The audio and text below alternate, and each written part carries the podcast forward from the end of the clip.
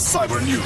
Antena 3. Cyber News. Antena 3, voltamos às notícias da tecnologia. O próximo iPhone eh, poderá ser o iPhone 6 e não o 5S. E instalações do novo Windows 8 podem ser muito menos que as próprias vendas. Cyber News. Cyber News. Segundo alguns rumores que andam a circular na internet, o próximo iPhone poderá ser o iPhone 6 e não o 5S, como também já vinha sido falado.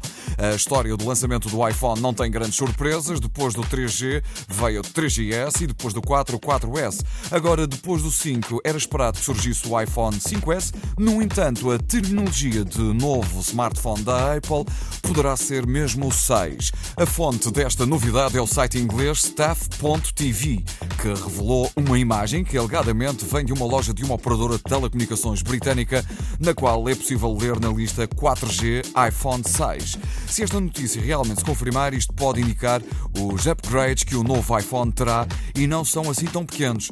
Se fossem apenas alterações, o mais normal seria o modelo ganhar o S, tal como aconteceu no passado. E como também não é esperado que o ecrã sofra novo aumento, as mudanças devem ser num outro campo. Cyber News. Cyber News. A Microsoft divulgou recentemente o número de licenças vendidas do Windows 8, mas ao que parece, o número real de utilizadores da versão mais recente deste sistema operativo da Microsoft poderá andar bem longe do número divulgado. Segundo dados revelados pela gigante norte-americana, já foram vendidos mais de 100 milhões de licenças do Windows 8, mas é necessário ter em conta alguns pormenores.